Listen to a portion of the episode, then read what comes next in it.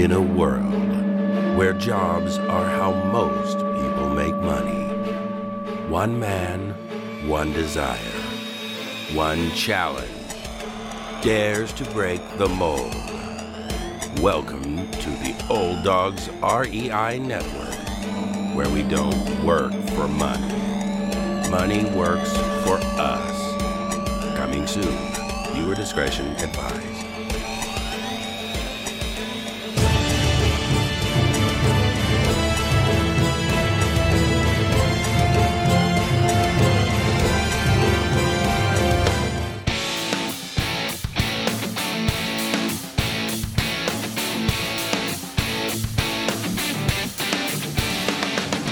Welcome to the Old Dawgs REI Network, where cash flow is king. Real estate investing, the means, so you can enjoy your retirement dreams. This is the show where we cut right to the chase. No sales pitch, no long monologues, just simple how to real estate investing advice. So you can earn the passive income you need to enjoy your retirement today. And now, your host and chief old dog, Bill Manassero. Welcome to the Old Dawgs REI Network. I'm your host, Bill Manassero, and this is the show where 50 plusers and anyone else who wants to join us get solid, no sales pitch real estate investing advice to help generate real cash flow. This podcast airs twice weekly on Mondays and Fridays, and if you aren't already a subscriber, go to iTunes or Apple Podcasts, type in Old Dawg, spelled D A W G S, find our podcast, and subscribe. Well, we've got a great show for you today. Uh, our guest is a gentleman named uh, Kenneth Gee. Kenneth is the founder and managing partner of KRI Partners and the KRI Group of Companies. He has more than 24 years of significant real estate, banking, private equity transaction, and principal investing experience. Throughout his career, he has been involved in transactions valued at more than $2 billion, much of which has included the acquisition, management, and financing of various multifamily real estate projects. Well, Ken, welcome to the Old Dawgs REI Network. Well, thanks so much for having me, Bill. I really appreciate it. Well, I'm I'm thrilled. I think you've got a a lot of great information to share with our listeners, and I just uh, like if you would just take a few moments here just to kind of tell us who you are and where you come from and how you eventually ended up in in uh, real estate. Yeah, sure. So I grew up in Toledo, Ohio, uh, a small town northwestern Ohio. Went to the University of Toledo, got my undergrad there uh, in finance then I uh, moved to Cleveland, uh, got married, and uh, got my advan- my master's degree at a small private school called Case Western Reserve University. If you're from the area or regional, you might know it. Otherwise, you probably wouldn't. Um, I pursued an accounting degree there, and uh, while I was doing that, I was working for a, a local bank as a commercial lender. And after after I finished my degree at Case, I ended up at Deloitte as a CPA. That was uh, what I thought my calling was in life.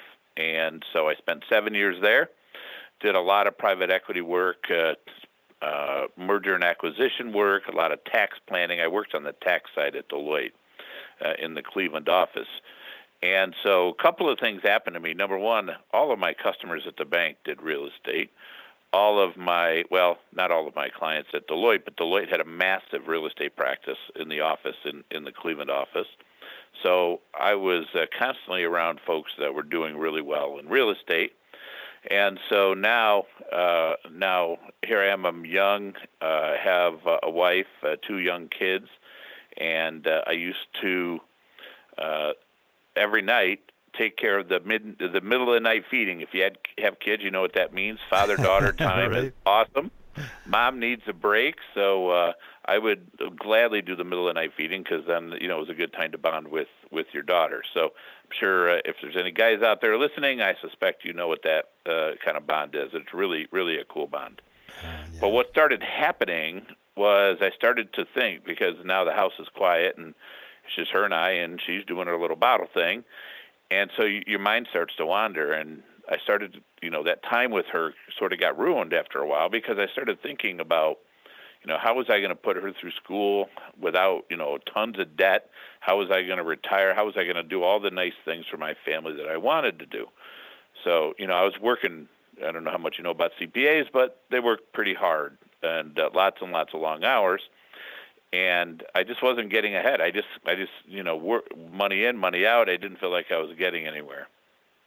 So I thought to myself, uh, I got to solve this problem because I'm not going to continue to work 12, 14 hours a day and not get anywhere, not get to my goal. So what I ended up doing was uh, said, okay, well, I know these people know real estate, but I don't know real estate yet. So I took two years and uh, several thousand dollars of my money and just learned about real estate. And back then, uh, you may uh, uh, have remembered the name Carlton Sheet. Oh yeah, there's there's a blast from the past. That's yeah. That that was the only thing that was really out there that taught you about real estate. And so he did single family homes, and I was you know I didn't know I didn't think I wanted to do single family homes. I didn't figure out how it fit uh, in my life um, because I was working at Deloitte, and I really didn't have time to spend on the weekends fixing leaky pipes and things like that. So, what I ended up settling on is uh, finally in 1997, I bought my first apartment building, and it was a 28-unit building. It was big enough that I could have somebody on site who could show the apartments for me and do all that kind of stuff. Um, so, to buy that property, uh, I had uh, borrowed half the down payment from my home equity line and convince my in-laws to give me the other half, uh, and you know, sort of trust me. And uh, then I bought a second, a third, and and uh, uh about three years later uh, is what really changed my life uh, for real estate, and that was that I sold those three properties. And uh, mind you, I was doing this on the side while I was still working at Deloitte. Wow! But I had made half a million dollars uh, in profit on those three properties, awesome. and think back to you know the younger me, uh, half a million dollars, and it still is an enormous amount of money, but it changed my life. You know, before I couldn't figure out how I was going to put her through school without debt, and I now know. I knew exactly what I had to do. Right, if I can make this much money on the side, this is something I need to continue to do.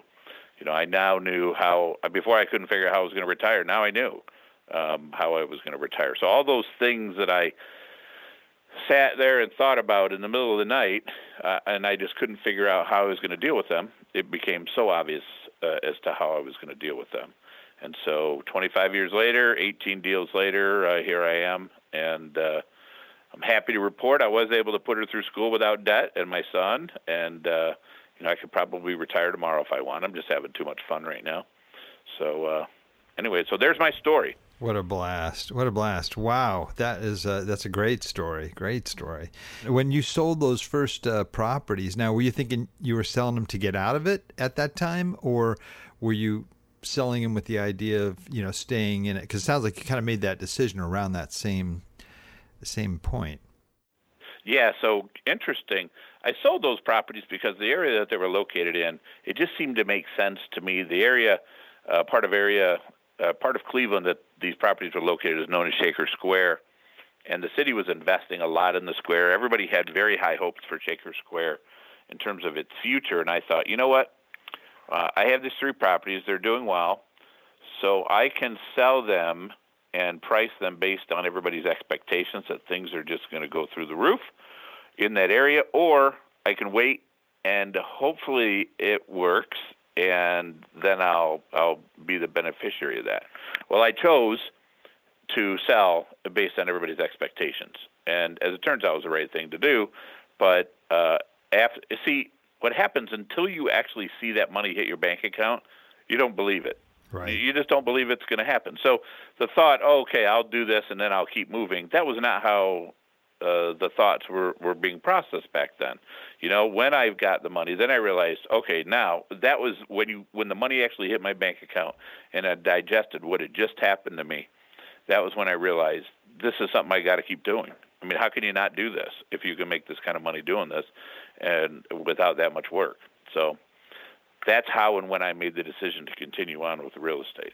That's great. Now, now is your wife uh, in involved uh, with your business at all, or uh, she has her? Own Yeah, own... no, she she's not. So my wife then, uh, we've since divorced, and uh, so I took a few years off, devoted to my kids, and that that's okay. You know, amicable divorce. Everybody gets along. It's a wonderful story. I'm now remarried to uh, a wonderful woman, and so she does her own thing, and uh, I do my own thing. My kids are now grown. Uh, my son's 25, my daughter's 23, my stepdaughter's 23. So now it's just my wife and I, and we're kind of, you know, we're kind of having fun doing our thing uh, with our, you know, respective careers. And uh, of course, you know, we enjoy our time together, and we enjoy our time with our kids now. That's great. And are you still in Ohio? Yeah, that's a good question. So we I kind of split my time. So our the back office of our company is located in Cleveland, and we just it's just such a well run. We have some great people in our back office, so we're going to continue to to maintain that there. Uh, I live in Cleveland. Uh, my wife does. Her daughter's still in Cleveland, uh, but our corporate office is in Tampa. So everything we do right now is in Florida and uh, and and in the southeast, just because I believe in the growth story. So uh, I spend at least half my time in Florida. Oh, okay, that's that's great. So you've got that uh, other operation going out there, and and but uh, you've you still got significant investments in the Cleveland area. Actually, no. We we got out of everything we were doing in Cleveland. Uh, you know, you have to decide how you're going to spend your time. And when you're in a growth market like Florida, I mean, you think about Florida, about a thousand people are moving in every day, and they're not building that many new houses, that much new housing in Florida. They are building some higher end stuff, but that's not what we do. We take uh, just you know normal uh, apartment communities and make them better, make them nicer, uh, raise rents, of course. That's called a value add strategy, and our the housing that we buy they can't build. They can't they can't afford to build that. So we accommodate the folks just the ordinary people that move into the state of Florida which are most of the people that move to the state of Florida are just ordinary folks right? That's the way I I refer to them because they are. They're just normal people like you and I and, and then of course there's the wealthy people that can afford the five six seven thousand a month rent uh, they're being you know they're being taken care of by the builders um, but uh, you know the ordinary person, which is the bulk of the growth, doesn't have any new housing added. So in our business, that means that's good because that means we have some, you know, basically the same supply trying to trying to accommodate more people. So price just automatically goes up when that happens. That's great. We can't we can't do in uh, Cleveland what we can do in Florida in terms of growth. I, I just can't. Gotcha. And um, the uh, okay, your first apartment you purchased in what year was that?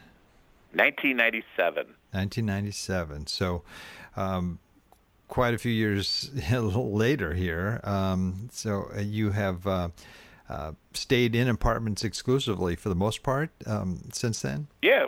Well, so I worked for Deloitte. I, I was always well. I took a break well, no, that's not true. I was always in apartments, so I took uh, a break in terms of owning uh, apartments, maybe four or five years, because when you go through divorce, you, you're not you're not going to go out and buy new apartment communities. That just that's not a good idea. No partner would appreciate that if if you did that to them, right? Um, because they don't want to they don't want to go through that process with you. So, other than that, yeah, we've been in apartments. During that time, we managed uh, you know probably 1,500 apartment units. So we were always in the business. Um, it's just whether uh, you know I took a few years there just for out of necessity, and did not buy any new properties. We had owned some properties still, but we just didn't buy anything new during that time. Now, interestingly, uh, during that time, uh, I decided it would also be a good idea to buy a couple uh, a Cessna Pilot Center. Uh, in now, where did that come from? you know, I, it's funny because I wanted to learn to fly. And uh, remember, I told you I was working at Deloitte. Right. And Deloitte's office is located downtown Cleveland. Well, downtown Cleveland is a small airport called Burke Lakefront Airport. And so um, a couple times a week, I would go down at lunchtime. Nobody knew I was doing this. I would literally go down the elevator, get in my car, drive to the airport, go do my flying lesson at my lunch break, and go back and finish my day. No way. So what, what kind of CPA does that, right? Nobody had any clue. And so that was so much fun. I enjoyed it, and I thought, you know what, this this uh, guy that owned the company, he was flying a lot of older airplanes, and he had one new airplane, and that was the only airplane I would fly because I don't want to fly something that's older than me. So I thought, you know what, this is a huge business opportunity. This guy's missing out on. So I bought the company from him didn't pay much for it, mm-hmm. um, and it was right before 9/11 actually. Um, and uh, so we turned over the fleet from all old stuff to all new stuff. And then, of course, 9 11 hit. Mm-hmm. So, you know, that was a rough time for the flight school business, flight school industry. Right. Um, we got through it just fine, uh, but we taught lots and lots of people to fly. We became uh, part of the Delta Connection Network, so we would train pilots to uh, go all the way to the all the way to Delta, wow. you know, on their regional system. Mm-hmm and uh, we owned as, a, as as when I sold the company, we had an operation at Burke Lakefront, Cuyahoga County Airport, and Akron Canton Airport. Wow! It and taught it taught me how to run a decentralized business. Is what it did, and to really uh, you know get focused when things like 9/11 impact your uh, your business. Right. You still fly today? You know, I don't. I don't. Uh, um, I'm blind in one eye, and so I passed the FAA medical exam, but I, you know, I just it's not uh, the hardest time to see another airplane when you're flying is when it is literally coming right at you head on. Right. Because that's when its profile is the the smallest when you're looking at an airplane. So I just decided no, let's I'll you know I'll let the the the the people with two eyes uh, fly, and uh, you know I, I would fly once in a while with uh, another pilot. But you know now I you know I spent so much time with my kids, I just kind of let it lapse. So uh, it was a fun thing that I did. You're, you know once you're once you have your license, you always have it. I'm just not current any longer. Sure. Um, but it was a it was a lot of fun. No oh, no question about that. What a kick! What a kick! And okay, well, you went through some various interesting times. I mean, you mentioned nine one one, you know, and uh, but mm-hmm. also uh, you went through the Great Recession too. And um, I did. Uh, how did your how did your company fare? How did your your properties fare during that time? Yeah, no, that's a great question. So uh, again, you know, remember I, I ran a comp- uh, flight schools through 9/11 and uh, a real estate company through 08, 09. And both of those events uh, taught me an enormous amount about how to manage a business and how to really, uh, you know, do things that matter. So, you know, we did just fine. Um, you know, there were folks losing properties here and there, um, but we never did. You know, we we made it through it just fine. Uh, just you know, got really tight with our management and you know did what we needed to do and uh, as we came out of there, flourished. So uh, it there, you know, there's a lot of reasons why that whole recession happened, and probably the biggest thing I take from that is, you know, some of the some of the things that happened during that time uh, are some of the things that I, to this day, uh, those risk factors I attempt to mitigate whenever we do a transaction you know, like debt maturities and things like that. It all, you know, all these things that happen to you in life, I've learned now as I'm older, you know, they're lessons, they're important lessons, and they need to accumulate so that you can protect against those risks going forward. So that was the biggest thing we got out of 0809. But, you know, we did fine through it. Yeah, I think the, the, apartments in general did you know so much better. I mean, it was the single family home market that were really that really got hit, but uh, it did. You're right. Mm-hmm. Yeah, that's that's uh, another good case for multifamily. you know, just um, very big case. Yeah, surviving that. And now, no, now we've got some new challenges, right? We've got just crazy inflation and uh, uh, rising interest rates, and um, you know, we had this this uh, you know COVID that just devastated the country and the world. Um, uh, how how did you guys fare through through that? If you take those events individually, so let's look at COVID. We were actually busier than ever during during COVID mm-hmm. because people needed their homes more than ever. They were all working from home. Right. So we actually, you know, our challenge was operationally adjusting so that we could continue to provide the service that our residents needed and and do what we needed to do while keeping our people safe. So um, you know, I people always hear me talk about experience matters, right? When you talk about who you should uh, place money with when you're looking at investing in real estate. But COVID is a good example as to why, right? You want a senior management team that's experienced a lot of different things, so that when it comes time to respond to whatever is around the corner, that they have some experience to draw on. So we actually did very well through COVID um, financially. You know, we we buy properties in in good areas with good diverse income streams. So, you know, we had a couple folks that that were struggling to get through it, you know, that maybe had lost their jobs, and we worked with them. We did everything we could to help them through that. Right? That's that's what you need to do. That's what you should be prepared to do. So that was, uh, um, you know, a lot of work, but you know, we certainly got through it just fine. Uh, you're talking about now the inflation and the interest rates that that we're experiencing. If you need to figure out where to put your money during inflationary times or higher interest rates, you know, real estate really is something most people should consider. And the reason I say that is if you look at the bank, well, they're not paying much. The stock market, I mean, that's been no fun lately. uh, crypto, crypto's not been any fun. So, it, you know, when rates go up, bond prices go down. So there's just a lot of things that haven't been very fun. But here's what happens in multifamily.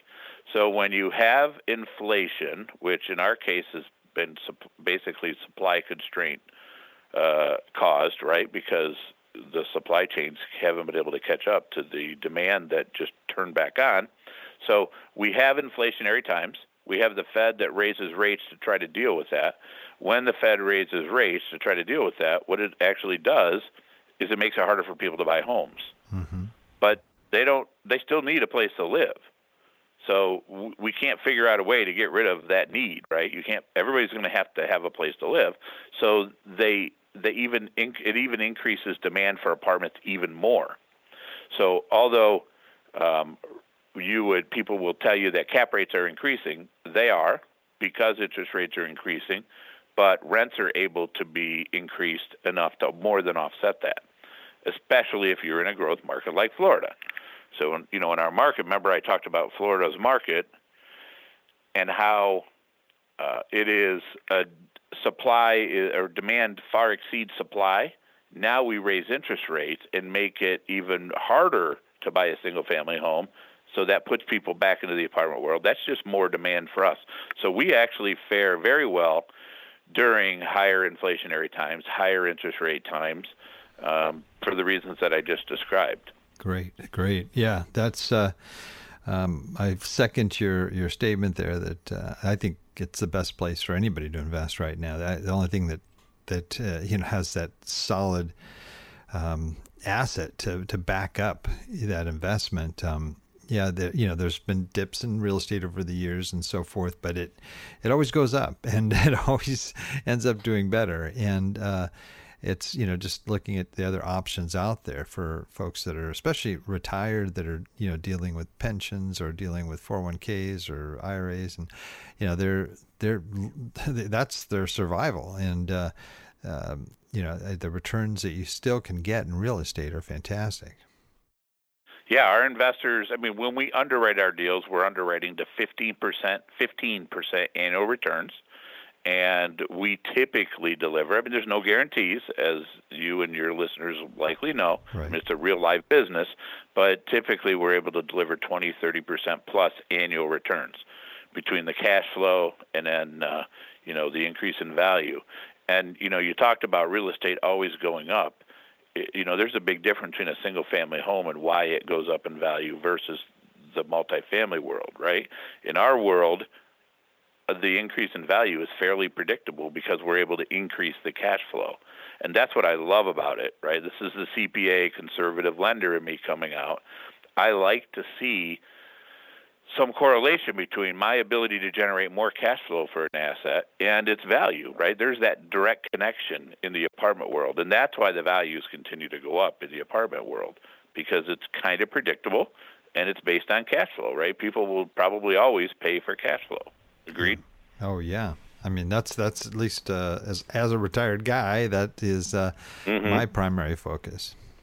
Yeah, it, that's exactly right. That's exactly right. So that's why I love doing what I do. That's why it's there's I will always do this the rest of my life. We deliver some amazing things for our investors, and it has certainly, you know, improved my life considerably and completely changed it and so now you know I, I'm you know proud I'm 57 so time for me to give back. And uh, nothing makes me happier than to write our investors huge checks uh, when we sell an asset because now I know that you know they can put their grandkids through school if they want to because they have money they didn't know they were going to get. Yeah I love that. I love that. Well, you, you've been doing this for a while here, and I'm sure that uh, you have learned a lot along the way. Um, uh, what, what would you say are maybe some of the bigger mistakes you might have uh, made somewhere down the line there that you've learned from? You've kind of positioned your company and, and the way you do things to make things even better. Yeah, so, well, over 25 years, you learn a lot of lessons um, that you know there's there's probably thousands of lessons that I've learned over the years. Uh, if I were to pick a couple that probably had the biggest impact, um, one I would say uh, you know if if you're investing with somebody, make sure that they're managing their debt load appropriately. You know you don't want to. Some people like to prop up returns by you know really increasing debt uh, and leverage on on the asset when they buy it. I mean you know we uh, we, we didn't we we never really did that early on in our in our investing career. We did it, um, but it was okay. But now, you know, I see people that really get in trouble doing that uh, because you generate this massive fixed cost uh, with debt, and then if if things do struggle, um, you're not going to be able to make your debt payments. So that I see, I have seen people do. Uh, probably on the renovation side, probably the biggest uh, mistake we've ever made is, you know, when you buy a property, you're excited. You're excited to get it going. You're excited to get the project going, and you, you know, day one, you just start spending all your renovation money, and you do it. Well, a long time ago, you know, I kind of spent my budget only to realize that I learned something about the property that I didn't know. Um, and not that the seller didn't disclose it, but I mean, you just don't know everything yeah. before you buy an asset like that. And I wish I would have saved back some money uh, to deal. I don't even remember what the issue was now. It's so long ago, but you know, to, you want to save back some money to make sure that you, when you do learn something new, you, you have some money on reserve to take care of those things. And you know, in that particular deal, I'd kind of run out and spend all the money. So I mean, I funded it with my own money, but it would have been a lot easier to n- not have to do that. So that's probably a big lesson uh, that I've learned. To this day, when we buy a property, we don't renovate on day one. We sit on our, I, I call it sitting on our hands mm-hmm. for about 30, 45 days till we figure out where the skeletons are. Let's make sure we know what we're dealing with, and mm-hmm. and uh, we'll adjust the the plan as necessary, and uh, and then move forward. Yeah, great, great philosophy and a great strategic approach, I think, um, because there, uh, I mean, I'm sure you already have your reserves and so forth for things down the road, but uh, there are those things you just you just can't you can't know until you you're in the property, and uh, so that's it. that's, that's right. Great advice. Well, how about uh, something that you did from the beginning that uh, really ended up being much more successful than you anticipated? Uh, maybe uh, you know some of your biggest successes. Yeah. So I'm gonna let me think about this. So back when I first bought my first apartment building, although I did a lot of work, I did a lot of research, I thought I knew a lot. Remember, I was a CPA and a lender, and I thought, boy, I'm really prepared for this. But the one thing that I didn't understand was this concept of what a value add business plan really was. I just I was young and I just didn't understand it. Well, I met this lady. Um, her name is Karen. I won't use her last name because that wouldn't be appropriate. But she uh, she taught me a lesson. She said, "Ken, uh, what what was happening is the first building that I bought, the rents were like, believe it or not, four hundred and fifteen dollars a month for a one bedroom apartment, including heat. Wow! And I I know that uh, that dated that dated the whole thing right there. Really? So. Uh, I bought this thing, and uh, I'm getting the applications that the the woman was sending me, and the credit reports were all bad. I thought, oh boy, I can't find good residents. This is going to be a problem. And so I don't remember why or how I ran across Karen, but I did. Karen said to me, Ken, you need to make this nicer. If you build it, they will come. And I remember looking at her saying, Wait, Karen, stop it. Wait a minute. I just put everything I had into buying this stupid thing. And now you want me to go spend how much? And she said, Oh, it'll take about $5,000 to update a unit. I said, $5,000? Are you kidding me? I don't have $5,000. She said, "Well, I'm just telling you, if you do it, you won't you won't be sorry." I'm like, "Okay." So I whipped out my credit card, right, and uh, spent the money. I made the unit nice, and the next thing you know, I was getting five ninety nine for rents. Awesome. And wow. the applications were good. So that now here's the reason I tell you that story. I tell you that story because that was how I got introduced to the real the real value add business model this wonderful woman named Karen, who I haven't seen in 15 plus years. I wish, you know, I owe her a debt, a massive debt of gratitude because she really taught me and convinced me to do it. And that is the business plan that we implement today that's made us and our investors millions and millions of dollars. So uh, I don't know. There's there's the the story. That's probably the biggest impact on my business, you know, my real estate investing career was her and uh, her lesson that she taught me. God, that's great. It's great that you learned it so early too in the in the game because uh, obviously it had an impact on all future investments from there that point forward. So that's uh, sure did. great. You bet.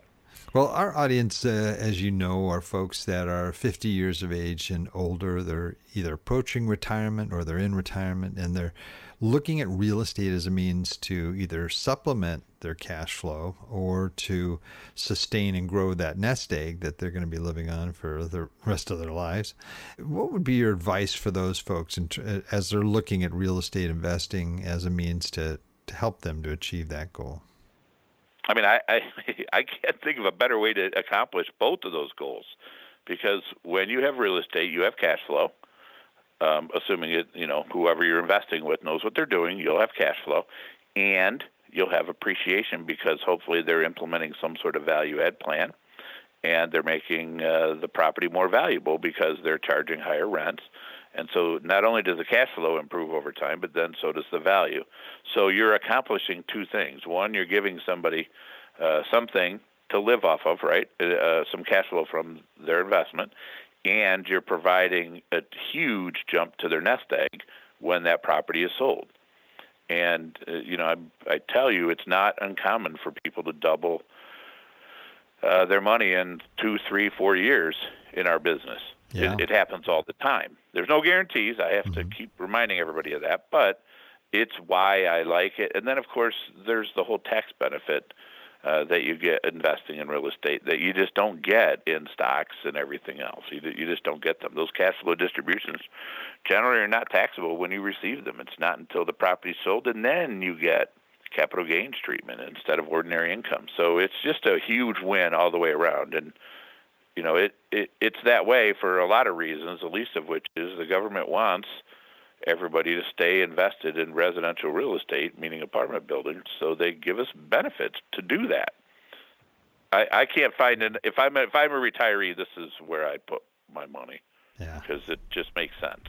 I agree. I totally agree with you.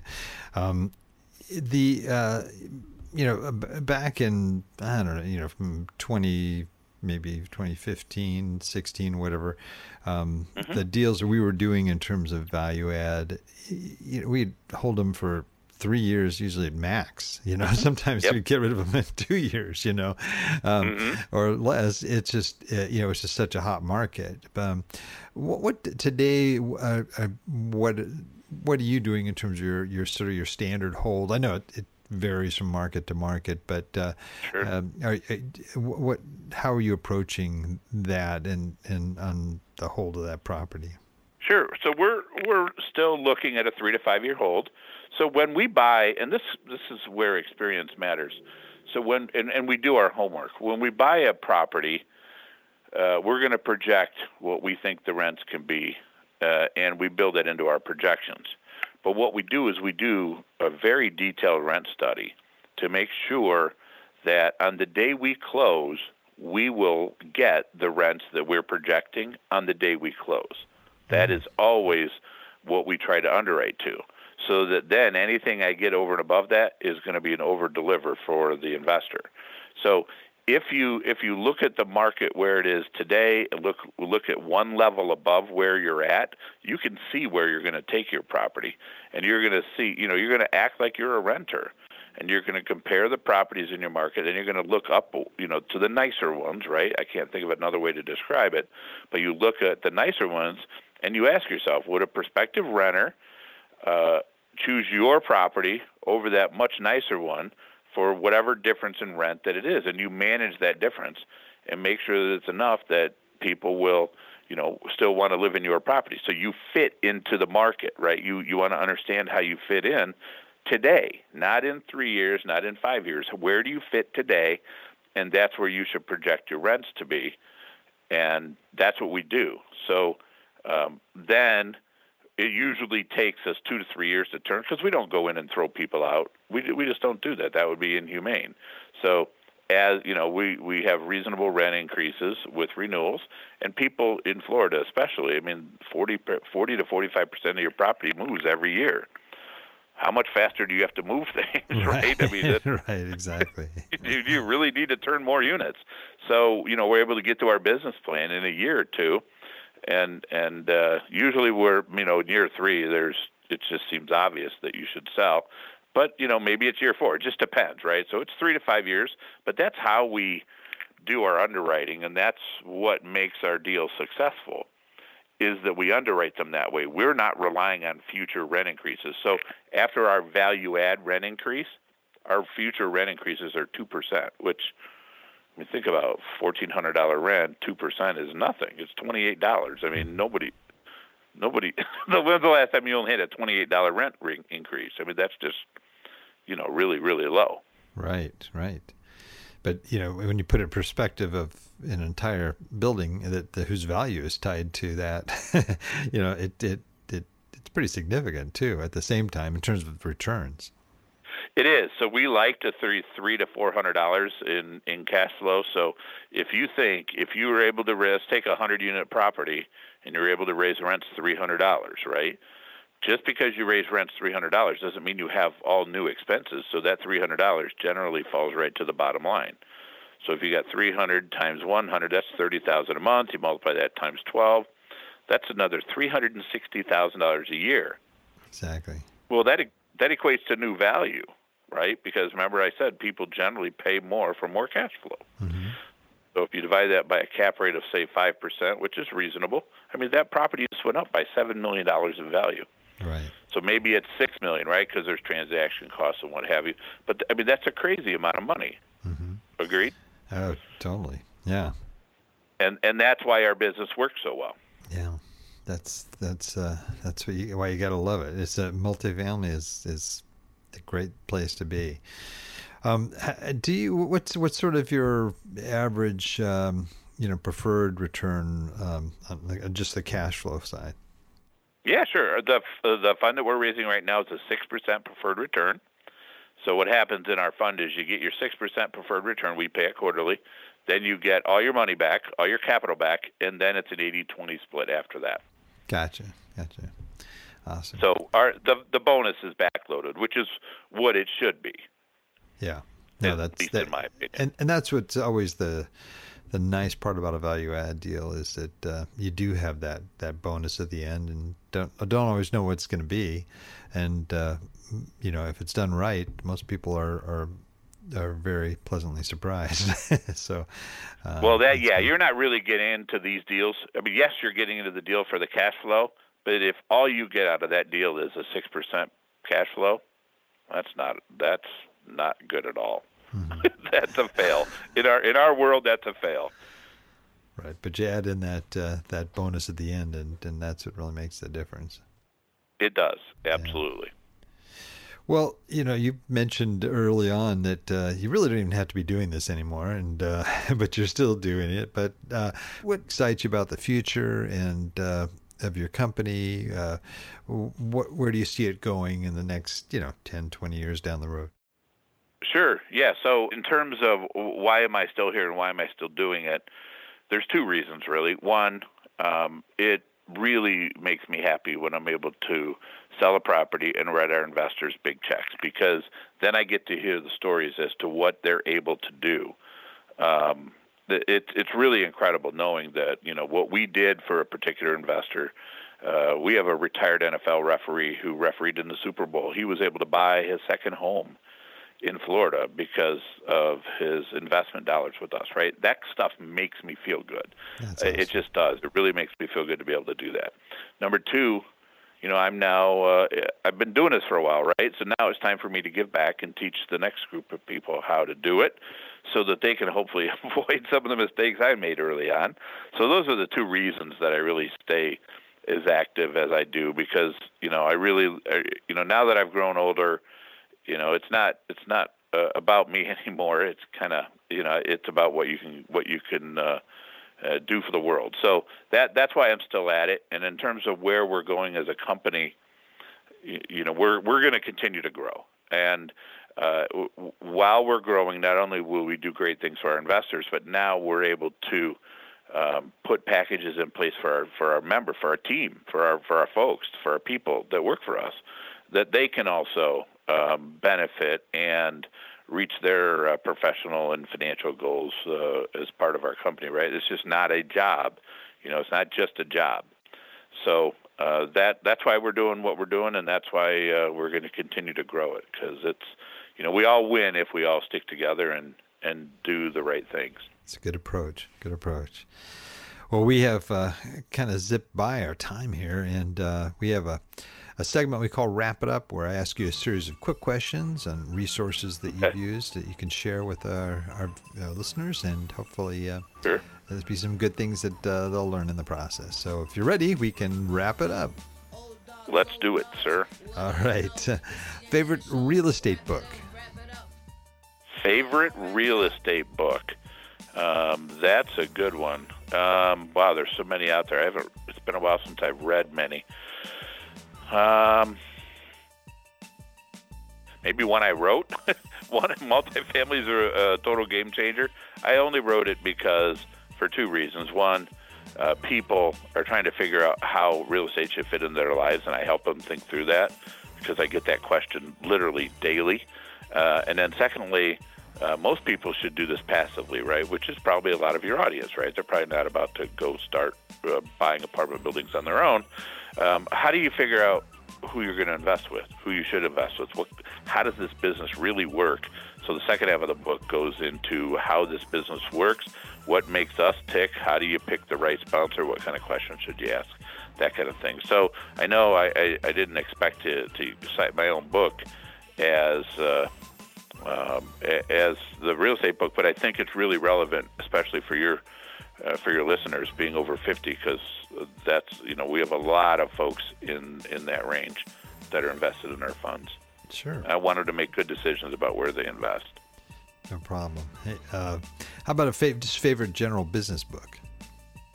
General business book, I like uh, you, you a number of them. Um, Seven Habits of Highly Effective People, Stephen Covey.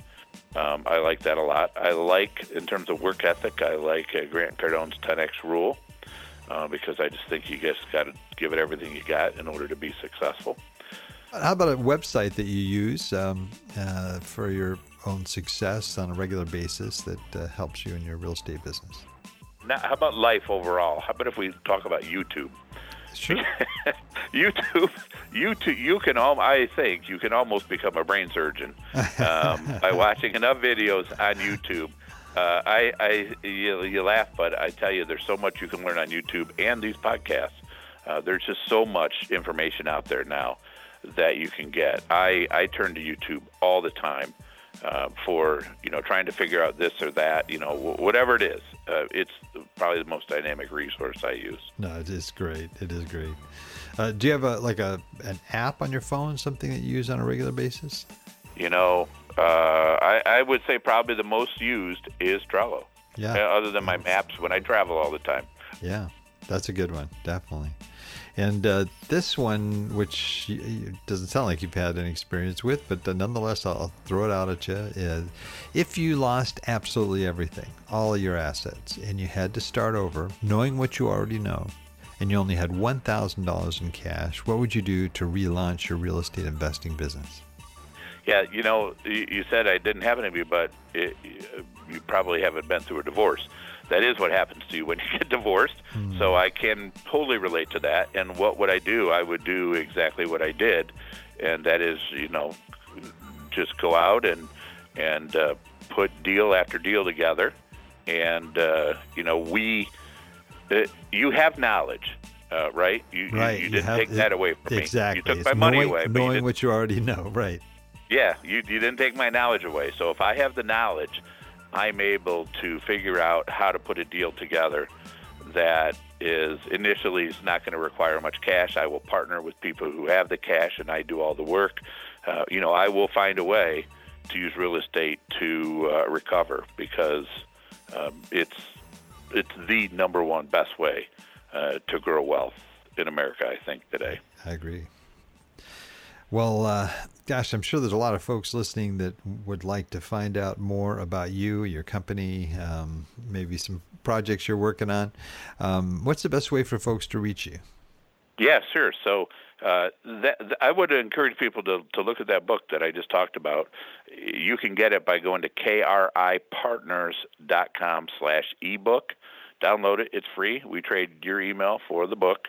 Um, I did write every word in it and uh, that way it gives you uh, a good feel for how I think. And then uh, you know you can reach out to our website, our YouTube channel. It's all under KRI Partners, and you can you know we have YouTube videos about. Uh, uh, how we do what we do. We've got some case studies out there, some summaries of our fund.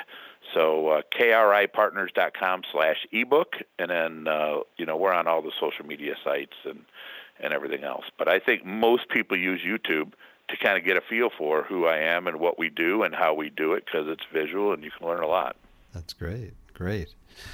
Well, um, we have a tradition here on the Old Dawgs REI network that uh, our guests get to close us. I know we are, we're called, you know, the Old Dawgs uh, network here, and so our guest closes out with their best old hound dog howl. Now, uh, uh, are you ready for this? Well, you know, you know what I have to do.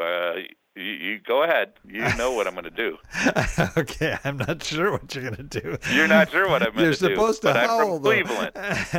okay. Think about Cleveland. Okay. Oh, okay. Okay. You know where I'm going with this. The dog pound. Yes. And you know what the dog pound does, right? Hoof, hoof, hoof, hoof, hoof. If you ever been to the dog pound, that's yes, uh, very good, very good. I love it. I love it. That's uh, I should have thought of that. You know, you guys got a the hot, hot teams out. And we are the DAWG pound. I love so it. we're very closely related. I love it. well, man, thank you so much, Ken, for for coming on. Uh, a lot of good information there. A lot, I think, our, our uh, listeners can take home with them and uh, um, help them to move forward in their REI adventures here. Well, thanks so much for having me. But I really have enjoyed this, Bill. Thank you. Oh, likewise. Please note, Old Dawg listeners, everything presented here today can be accessed in our detailed show notes on the Old Dawgs website at olddawgsreinetwork.com forward slash blog. And you're going to look for the episode featuring Kenneth Gee. All right. Well, that is the show for today. Remember, cash flow is king and real estate investing the means. Until next time, keep moving forward and may God bless. Thank you very much for visiting the Old Dawgs REI Network. We would greatly appreciate if you would stop by iTunes and let us know what you think of the show. We would love if you could subscribe to the podcast, give us a five star rating, and write a review. The more ratings and reviews we receive, the more visible the podcast will be to others. Thank you.